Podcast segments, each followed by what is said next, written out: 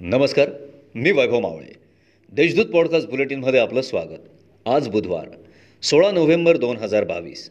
ऐकूयात जळगाव जिल्ह्याच्या ठळक घडामोडी.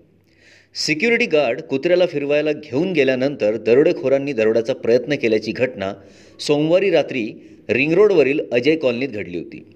घरात शिरल्यानंतर बच्छाव कुटुंबियांना नकली बंदुकीचा धाक दाखवून त्यांना लुटण्याचा प्रयत्न झाला. परंतु आरडाओरड झाल्याने दरोडेखोरांनी घरातून पलायन केलं.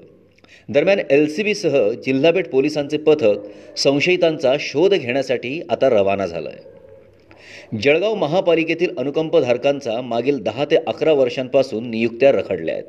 या अनुकंपधारकांना त्वरित सेवेत सामावून घ्यावे अन्यथा मुंबई येथे आझाद मैदानावर आंदोलन करण्याचा त्यांनी इशारा दिला आहे दरम्यान त्यांनी महापौर यांची भेट घेऊन आपल्या समस्या मांडत प्रश्न त्वरित मार्गी लावण्याची मागणी केली आहे.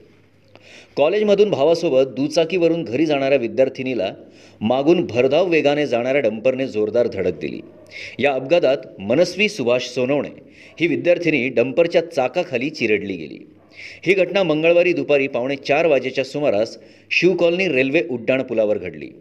पोलिसांनी डंपरसह चालकाला ताब्यात घेतले असून त्याच्याविरुद्ध गुन्हा दाखल करण्यात आला आहे जिल्हा दूध संघात शासनाचा दबाव आणून झुंडशाही सुरू आहे.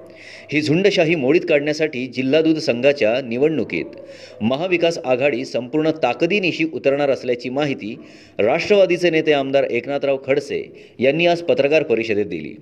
दरम्यान जिल्हा दूध संघाच्या सत्तर एकर जमिनीवर भाजपाच्या नेत्यांचा डोळा असल्याचा गंभीर आरोपही आमदार खडसे यांनी केला.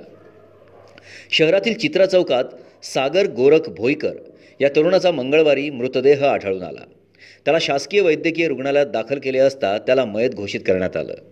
दरम्यान या तरुणाचा अतिमद्य सेवनामुळे मृत्यू झाल्याची शक्यता वैद्यकीय अधिकाऱ्यांनी वर्तवली आहे या होत्या आजच्या ठळक घडामोडी. आता वेळ झाली येथेच थांबण्याची. भेटूया पुढील पॉडकास्ट बुलेटिन प्रसारणात.